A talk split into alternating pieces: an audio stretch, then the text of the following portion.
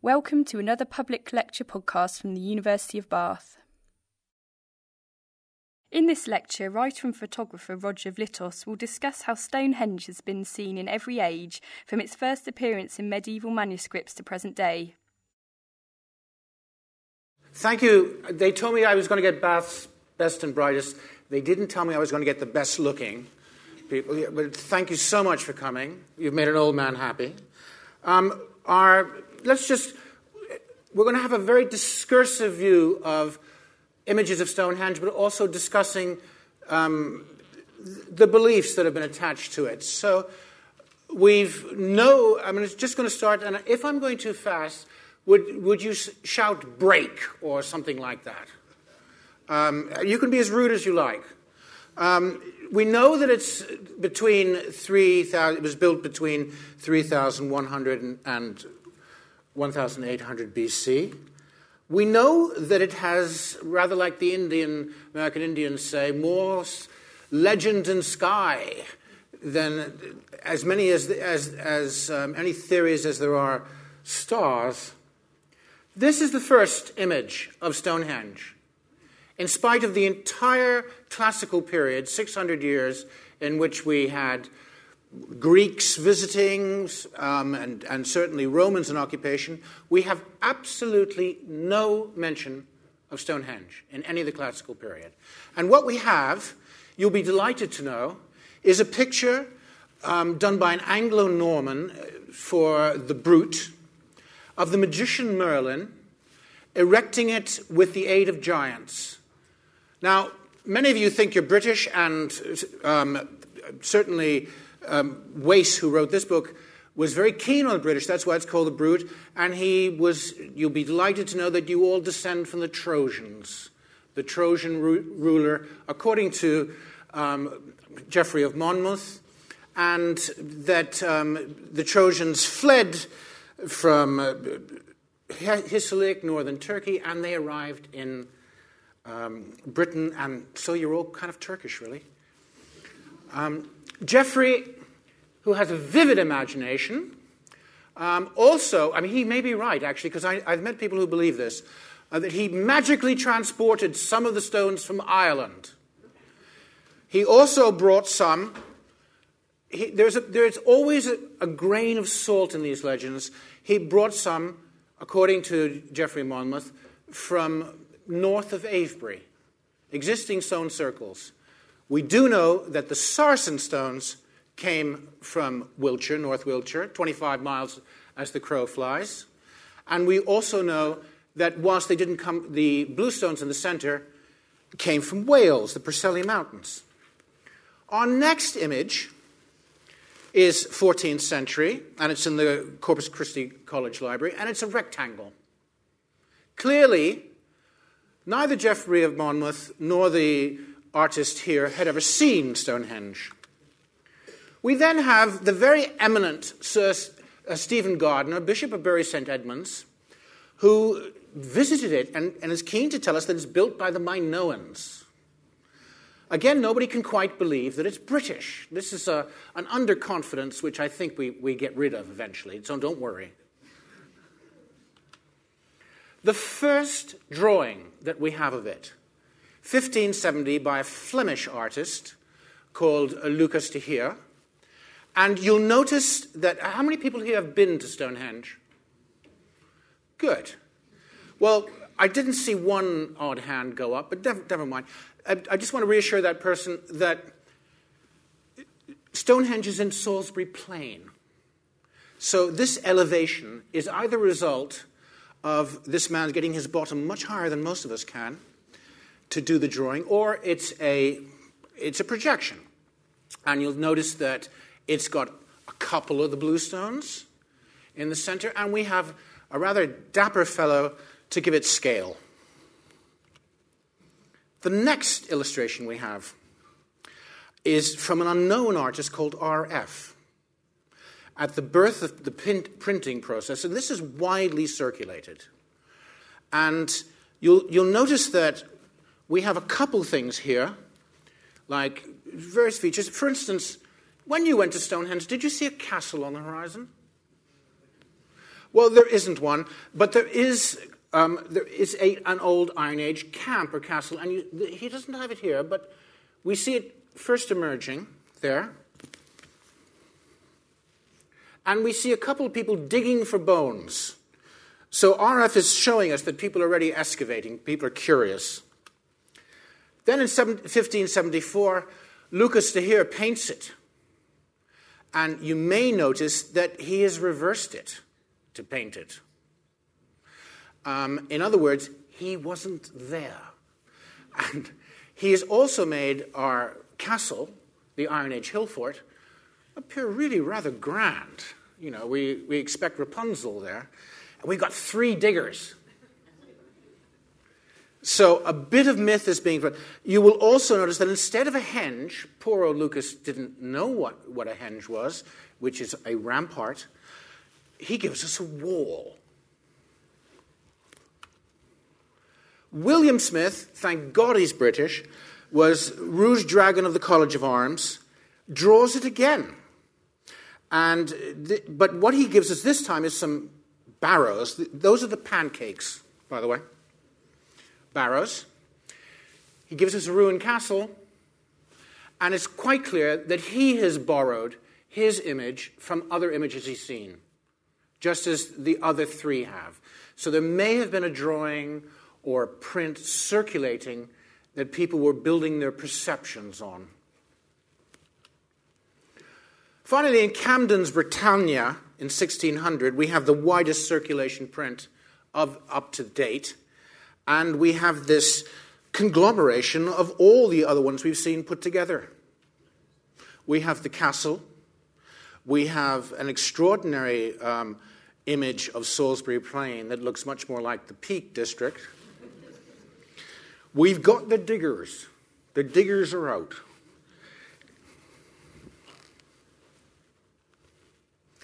Inigo Jones and the Temple of Colchis.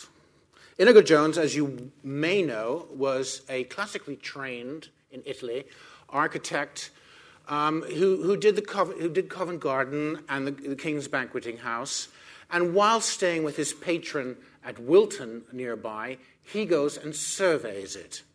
Now, what he decides is that it's a Roman temple dedicated to the sky gods. And this is his projection of it. What he's been reading is a very little known classical text by Diodorus Siculus, a Sicilian based in Marseille, a Greek traveler, who recounted other Greek travelers' tales about a temple, a roofless temple in the British Isles. And there were, oh, there were a number of these chaps. Um, who there was uh, Pytheas and others um, who, who wrote about temples. And you see, Jones has made it very formal and very classicist and architectonic. He's also makes you wonder if how much surveying he did. He gave us a completely symmetrical view of its layout, which is actually wrong. However, in the book that he published, we do get some fabulous elevations, like this one. Well, it comes out and it's very popular, and the, the king's physician, Charles II's physician, is Dr. Walter Charleton of Bath, decides that, it's, that he's wrong. And it's, in fact, he claims it's a pavilion for Danish kings. And this, gets, this theory gets a bit of currency until somebody writes a little pamphlet called A Fool's Bolt is Soon Shot at Stonehenge. John Aubrey. John Aubrey, as you may know, was a sort of wonderful magpie um, intellectual, and having discovered, in inverted commas, Avebury, he is commanded by the king to survey Avebury, but also Stonehenge. He, he comes, he's got a very dim view, a very sh- murky view of prehistory, in spite of his classical education. And, and he claims that it's a druidical temple. Um, but he modestly claims to have only brought our understanding from darkness to a thin mist.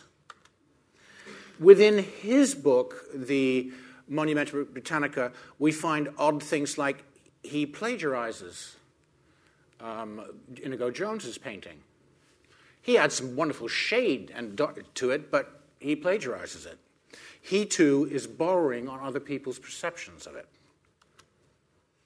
Aubrey's friend, um, the mathematician, architect, and in the early part of his life, astronomer, very brilliant, Wiltshire as well as Aubrey, um, Christopher Wren writes he, he writes, For the stones do pitch all one way, like arrows shot. Let us look and see what part of the heavens to which they point. Now, if we go back and we look at the RF print and Camden's Britannica, that's what you might perceive. Um, so we, we don't know that he's been there himself, but he certainly writes this to Aubrey. Aubrey discovers in his survey 56 holes, which he and, following this planetary association, he and Wren decide are compute that can be used to predict um, eclipses of the moon.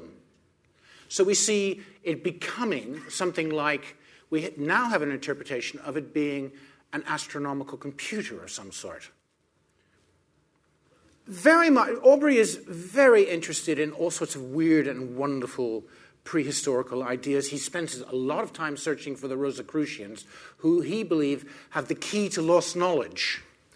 Um, and this idea of lost knowledge is very much in the air in the 18th century. And even though it's the age of great advances in science and mathematics, nobody can quite get, get rid of it. And Aubrey is keen to, to look at the accounts in classical uh, sources of Druids in white robes and their lost win- wisdom, etc. And however, Tacitus tells us that books were unknown to them. And in fact, there are only something like 2,000 lines in the classical sources relating to Druids, and they're very often not relating to British Druids. So there's an awful lot of speculation going on here. I'm not, I hope I'm, you don't feel I'm leading you too much. I'm trying to get her. We do have British ideas, uh, pictorialism coming in here. We see it, that in spite of the fact that Caesar and Tacitus tells us the Druids are people of the groves, um, we have illustrations where we're showing them with, with Stonehenge, as though Stonehenge was completely covered in trees. Um, modern archaeologists will point out that a lot of the landscape was cleared John Evelyn is, is fascinated, fascinated by all of this, but he comes out and says that it rudely represents a cloister, a heathen, or more natural temple. He's not buying into the Druidical theory.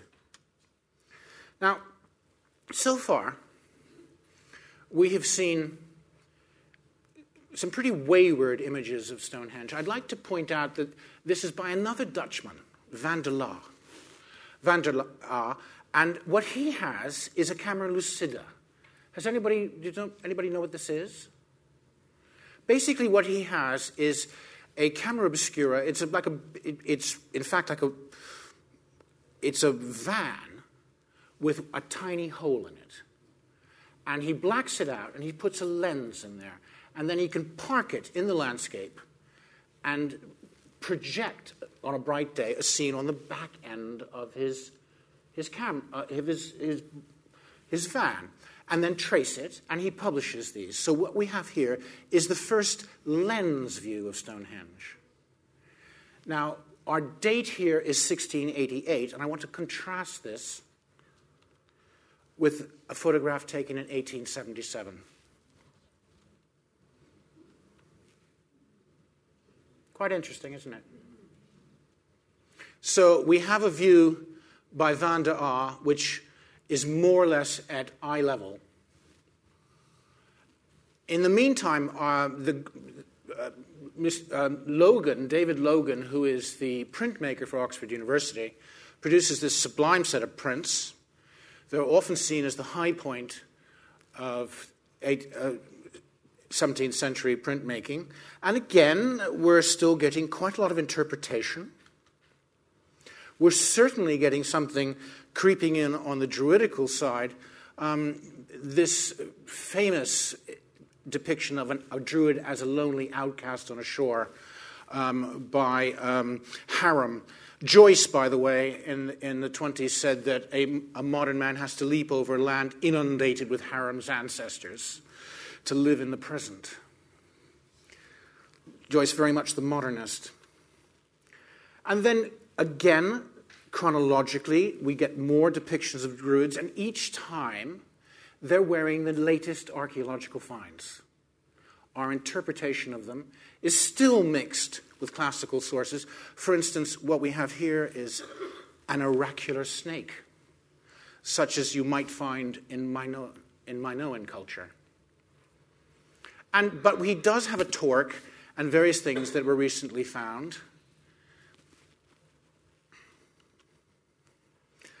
Well, in 1724, the Doctor and Reverend William Stukeley expounds, expounds his belief about Stonehenge. Now, St- Stukeley was an amazingly energetic character. When he encounters Stonehenge, according to his diaries, he's suffering from gout. And Dr. Stukeley, whose brother is an apothecary, finds that his gout is worse, particularly after drinking sessions with the Bishop of Rochester, drinking far too much rich Madeira wine. And so he starts taking opiate drafts. Now, looking around the audience here, I can see quite a few of you who have experimented with mind enhancing drugs. And I know the signs. I know you come from good families, but you've gone wrong over the years. Nothing wrong, you know. The road. so we, we have a kind of expansive view in Stukeley, which is nevertheless wonderful and memorable.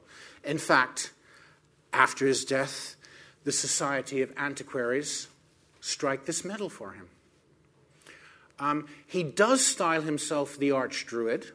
He does build himself in the, in the back of his garden. In fact, his parishioners call him this because he gets them good. Um, he gets these Church of England people to practice these, this ancient, uh, these ancient rites. And um, he builds himself a little hermitage, a druid's hermitage in his garden. I, his book, which is actually a high point in British publishing, it has fold outs, wonderfully illustrated. It's completely beguiling when you look at it. It's just inundated with druids, and they're all doing this. Two days in St. Moritz, and I already have lost my skis or something like that. And it's really rather wonderful. He does, uh, um, archaeologists will point out to you that he does exaggerate, and he's, give, he's giving us the connotations of, of Stonehenge, the feel of it. Now, sad to say, he thinks it was built by the Phoenicians, Phoenician colonists, and he really should have worked for the. If he was alive today, he'd be writing for the Daily Mail because what he says is the original patri- Druidism is the original patriarchal religion of the British Isles, which degenerated into pagan idolatry as a result of later immigrants to these shores. Now, he may be right. He's the first to give us the prospect of Stonehenge, the really wonderful prospect with barrows, most of which come along with an ancient culture afterwards. It becomes very much a, a necropolis. People would, some of these barrows, they've been excavated, there aren't even bones in them. They've just brought earth or ash from somewhere else. And quite a lot of them are in Rhineland style or there is a, there's certainly British people being buried there, but people are coming from all over Europe to be buried here. It's a significant international monument. Stukeley publishes this oval picture, and he's right, it's an exaggerated oval. Stonehenge is not a pure circle. And he is determined to get an altar into it. Um, both Aubrey and Inigo Jones remarked that there was no altar that they could see. But Stukeley insists that it's been taken away and is still being used. He may be right. Um, one of Stukeley's followers, Dr. Smith, expands a bit further. He says it's a grand orrery, kind of mathematical computer, one of these delightful things. That's an orrery. Um, showing the solar year, the lunar month, the 12 signs of the zodiac. It's a temple of the Buddha, according to Dr. Smith. The Druids being held to be a race of emigrated Indian philosophers.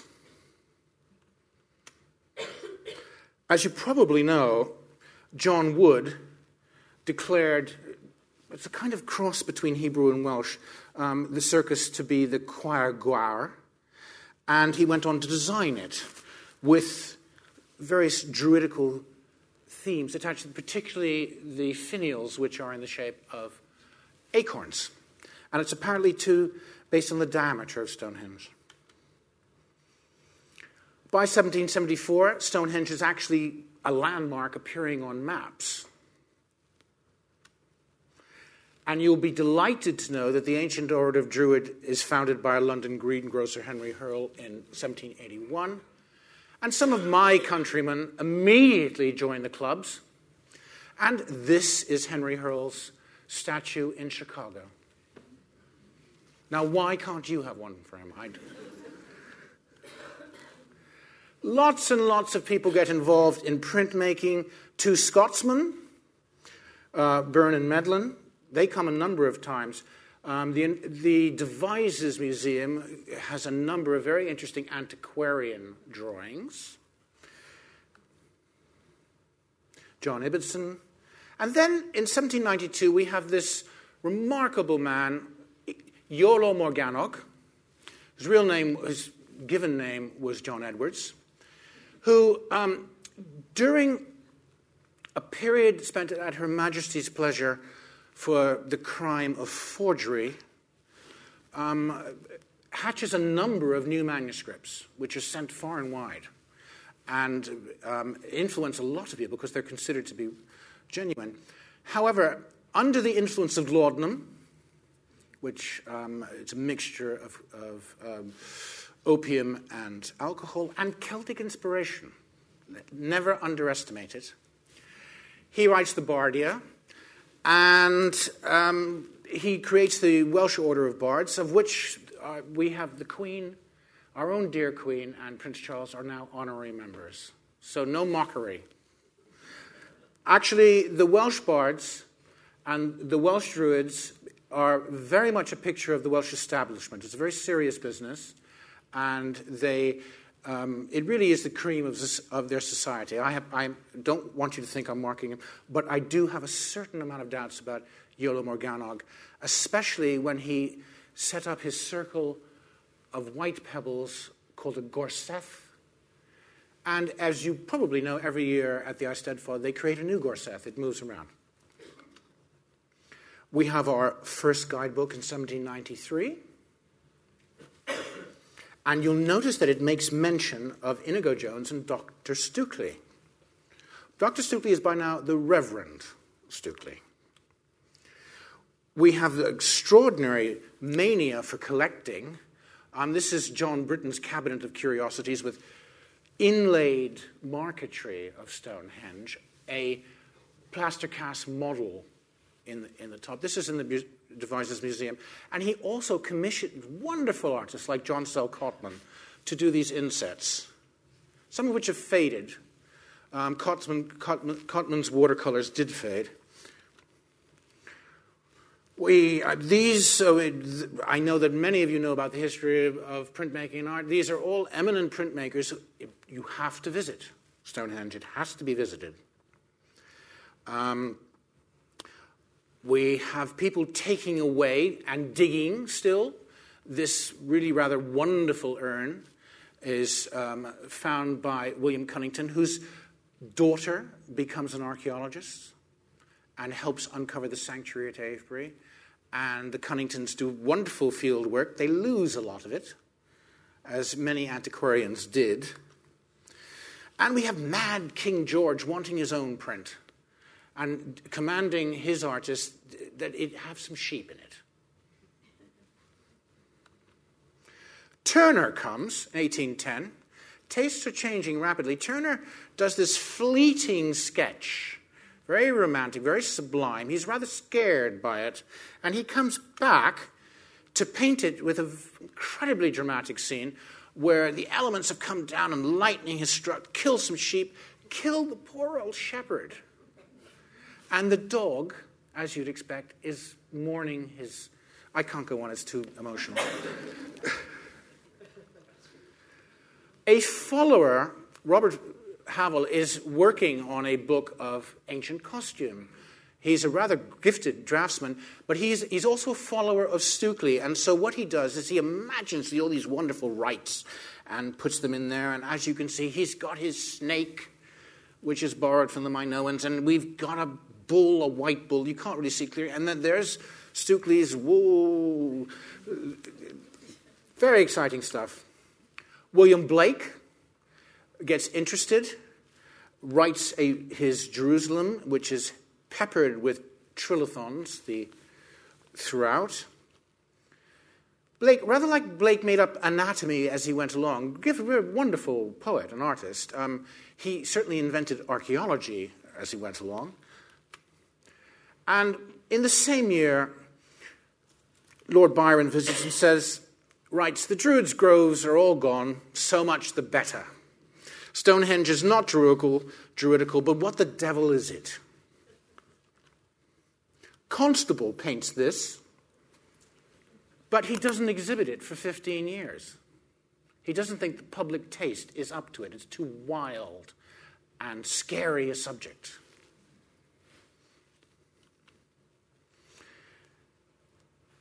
He does a aquatint and sticks in a nice comforting little Haywain.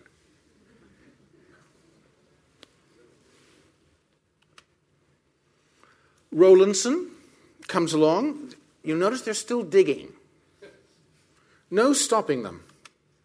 And then we have my hero. Um, this is Henry Brown, who sets up a little hut in Stonehenge and is itself appointed keeper to stop the diggers. And to finance himself, he does rather good little watercolors to sell to tourists. Now, his own, and, and then the, the owner, Sir Edward Antrobus, allows him to stay there. And uh, Brown has his own ideas about Stonehenge. He thinks it was a temple, but it's the remains of a temple that was washed away by the great flood, the biblical flood. Pretty good illustrations, aren't they? When commissioned by Dr. Elias Ashmole to do a, a, a plaster cast. He builds it, he puts it in a wheelbarrow, and wheels it all the way up to the British Museum. He doesn't trust the Postal Service. And then Ashmole commissions him again to make one in, in Cork, which is now in the Ashmolean Museum. This man is heroic. Can we have a. Come on. Nothing like a good old English eccentric, now is there? Ooh. Don't be afraid. Um, William Overend Geller, R.A., The Druid Sacrifice on the non existent, or we can't find the altar stone. We have Charles Knight, R.A. By now you have to draw it. And then we have an anonymous print called The Giant Staircase. So we've gone back to the earliest legend. The first photographs, Sir, Colonel Sir Henry James, giving us the scale in a rather fetching top hat, I think. Um, and this is the first Ordnance Survey. He's the creator of the Ordnance Survey, and these are the first official photographs of it. Another anonymous book engraving and it would appear that the same one has been plagiarized because this comes out in the same year and it's called The Wheel of Time or the Perpetual Calendar of the Druids. Thomas Hardy by 1892 sets a wonderful scene among the time touchstones at Stonehenge. And another grocer. Grocers feature large in the cultural appreciation of Stonehenge. This, this wonderful man created um, Henry Underhill in 1895, traveled with his magic lantern show, and here we are, just a bit of it. These are painted photographs, painted on glass. Thank God for grocers, I say. Now, going back to that, 1895, 1901, all visitors excluded for the first time, while a leaning upright is repositioned. This is one of the uprights that um, Christopher Wren thought was pointing at the heavens. And we have the ancient order of Druids invited for the summer solstice and picnic at breakfast picnic afterwards by Sir William Antrobus, the owner of at the time. Now, these Masonic symbols, etc., they have, and the false beards, and you'll notice they are carrying what look like crooks. These are sickles for cutting mistletoe. Um, all of these are available from an ecclesiastical costumier behind Westminster Abbey. And only the creme de la creme can afford them or go there. Some Druids, however, believe that it's built by Brahmins, and so they dress accordingly. Sir Norman Lockyer comes, the astroarchaeologist, editor of the New Scientist. He is attempting to prove its astronomical alignments, and he creates a bit of a stir, and he has to have police protection. Prince Leopold, Queen Victoria's son, seen standing here against the stone, joins the AOD, the Ancient Order of Druids, in 1907, and so does Sir Winston Churchill.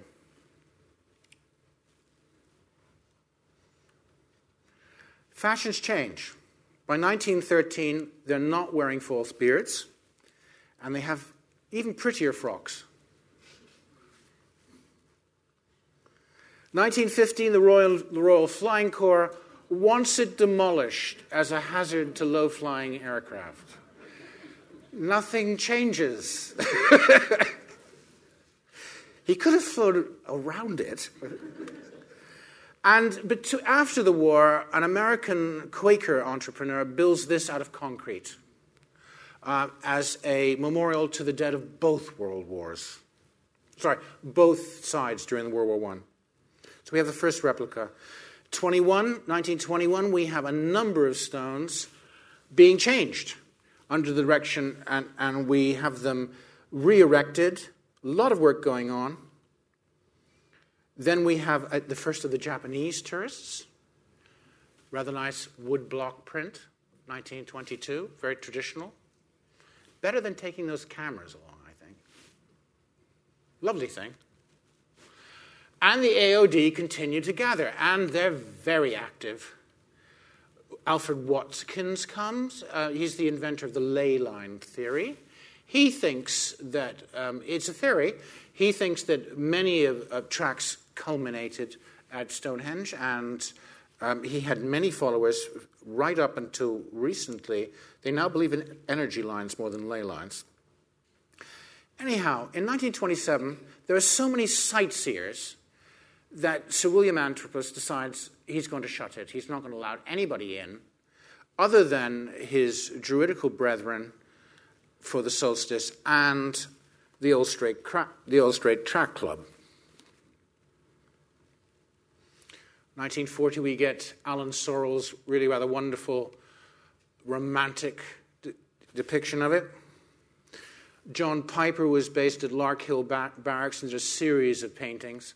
Piper felt um, that it, it, it, was a symbol of endurance during the war. Um, and this curious man, uh, well, great landscape photographer, Willy Brandt, not the politician. Um, Brandt um, was a his mother was, was English, his father was German. He spoke with a heavy German accent. And it's quite a surprise to people to find out that he got one of the first landscape covers on Picture Post, the largest circulation magazine.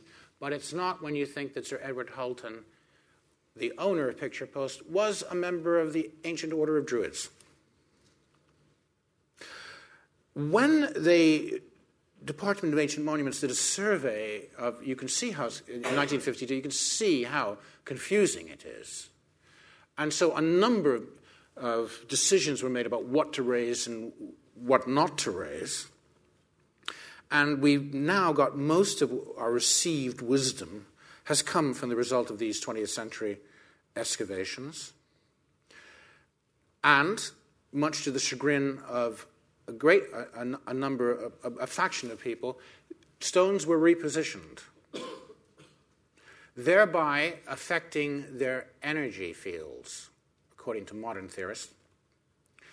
During that, that period, um, this cartoon uh, appears, and as you can see, giants are again building Stonehenge. We've gone back to the original. Um, in 1968, a Tibetan tum- trumpet is used to welcome the dawn by the AOD. Professor Thom comes along. Thom has surveyed 360 inch, um, stone circles and spends an awful lot of time on Stonehenge and at Karnak and had a great following, still does to a certain degree. Unfortunately, most of his calculations have been challenged.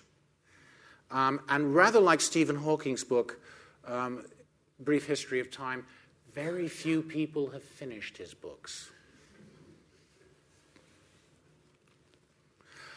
John Caponigro was a completely dedicated to photographing um, these monuments and did in Ireland, France, um, Scandinavia, and, and particularly in Britain. And these are a series of photographs that he took before he fell off a stone and, is, and became paralyzed and a paraplegic. And I think he really does capture the spirit of place. These are the blue stones in the foreground, as you can see. Now, some of you were here, I know, but you've forgotten that you were here. This is the, the free festivals of the 60s. 1975, it overflows the, the newly constructed car park erected by the aptly named Baroness Birk. Um, and what we have is a new uh, set of people who are appreciating Stonehenge as a venue for the free festivals, and sometimes they stay throughout the summer months. They certainly interfere as far as the AOD uh, with the religious ceremonies. Police are called to control the anarchic elements. Rather inevitably, what we, it is associated with the fight for counterculture, fight for freedom. And the whole place is surrounded in razor wire and shut after the Battle of the Beanfield for 17 years. This ex squaddy, whose real name is Reg, who calls himself um, Arthur the Britons, he's changed his name by deed poll, Arthur Pendragon, starts a vigil. And he recruits a number of other um, druids, an interesting party. He is made an honorary member of the AOD, the, the Ancient Order of Druids, and then he starts creating new bands of druids. These are just some. Law, the Loyal Arthurian Warband, God, Glastonbury Order of Druids, Pod, Portsmouth Order of Druids, Sod, Secular Order of Druids, IOD, Insular Order of Druids, they don't have to, anything to do with the rest of them, Hod, Hampshire Order of Druids, Cobdo, etc., etc. I might add, oh, I, I'm very fond of Sword, the sacred warriors of ravens and druids, who have the most beautiful frocks made out of chicken feathers dyed black. Um, as I say, these are just a few of them.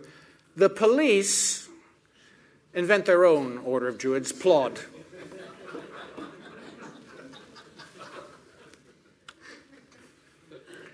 Fay Godwin, chairman of the Ramblers, fantastic photographer, wonderful British photographer, um, you, uh, campaigns in her way. John Piper does, writing to the Times, saying that it's been caged and wrecked. And his grandson Luke, who comes from Frome, did this rather wonderful painting. Arthur takes his campaign to the European Court of Human Rights and wins. Um, during this period, while it's all shut, we have a number of parodies about this is something called um, Spinal Tap, where we have um, the children of Am- Albion want to dance around Stonehenge, and so they build a replica, but unfortunately, they make the replica two feet high. Um, it's a comical scene. And then, thank God for the Americans, on a dump in Alliance, Nebraska, which is not even a one horse town, it's a two fly town, what we have is Carhenge. This becomes a spectacular tourist site.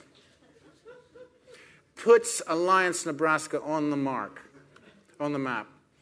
English Heritage are now allow a photographer in uh, to photograph the Hale Bopp comet, where other astronomers are allowed in. Druids are still excluded, and they're protesting outside. Arthur is always there protesting. Charlie Waite, great, great British photographer, is allowed to photograph it for stamps. And then we have Fridgehenge. He got an Arts Council grant for this. 2000, Arthur is allowed open, managed open access.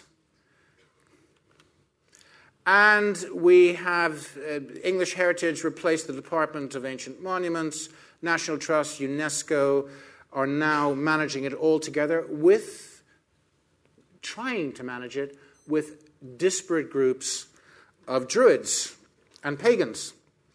Um, inclusiveness means that pagan and Wicca priestesses now have time for ceremonies as well.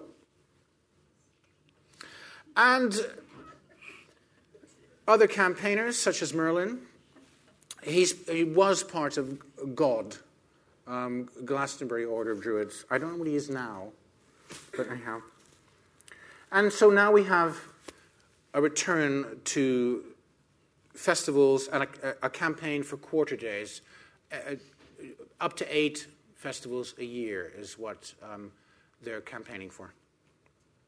28,000 attended last summer. So let's look at some of the ideas. We have about five minutes more to go before they try to drag me off and stop me talking. I'm going to get through this because I know you want to know. Dowsers believe in it. They feel the energy lines. They believe it was created specifically because of various blind springs. Pythagoreans. Now, some of you may know Pythagoras from school. Um, they are reincarnated. They are still with us, these bubble and squeaks, these Greeks, and affecting Stonehenge today. Not me, by the way, but. Uh, a numerologist sees the ideal male and female proportions in a trilithon druidical ritual, the trilithon initiation. More, the ley line theory has become expanded into energy fields ringing the globe. We have shamans who believe it's a stargate. UFOs. Crop circles, of course an architect. He thinks it was it looked like this, a sort of Club Med.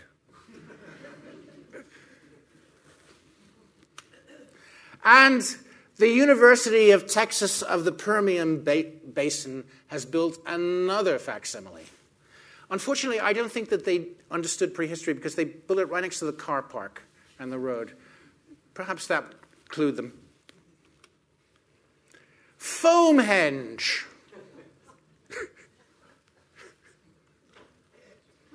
Made completely of styrofoam. You can buy your own kit. Um, and you can also get a globe, a snow globe. You can get a t shirt that says Stonehenge Rocks. They may even have Stonehenge perfume.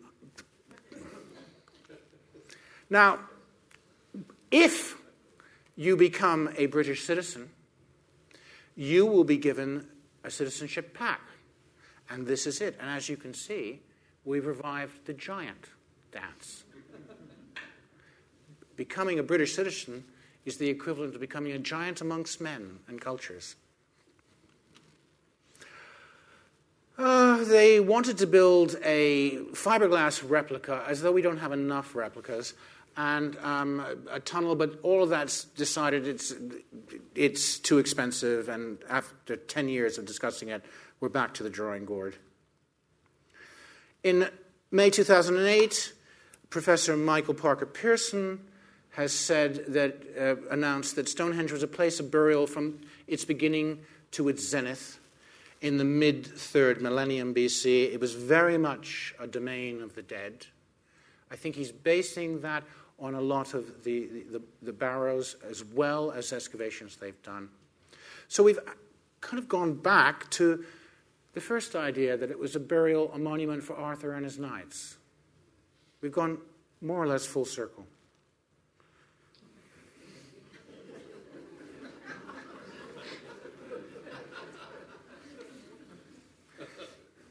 Ladies and gentlemen, thank you very much.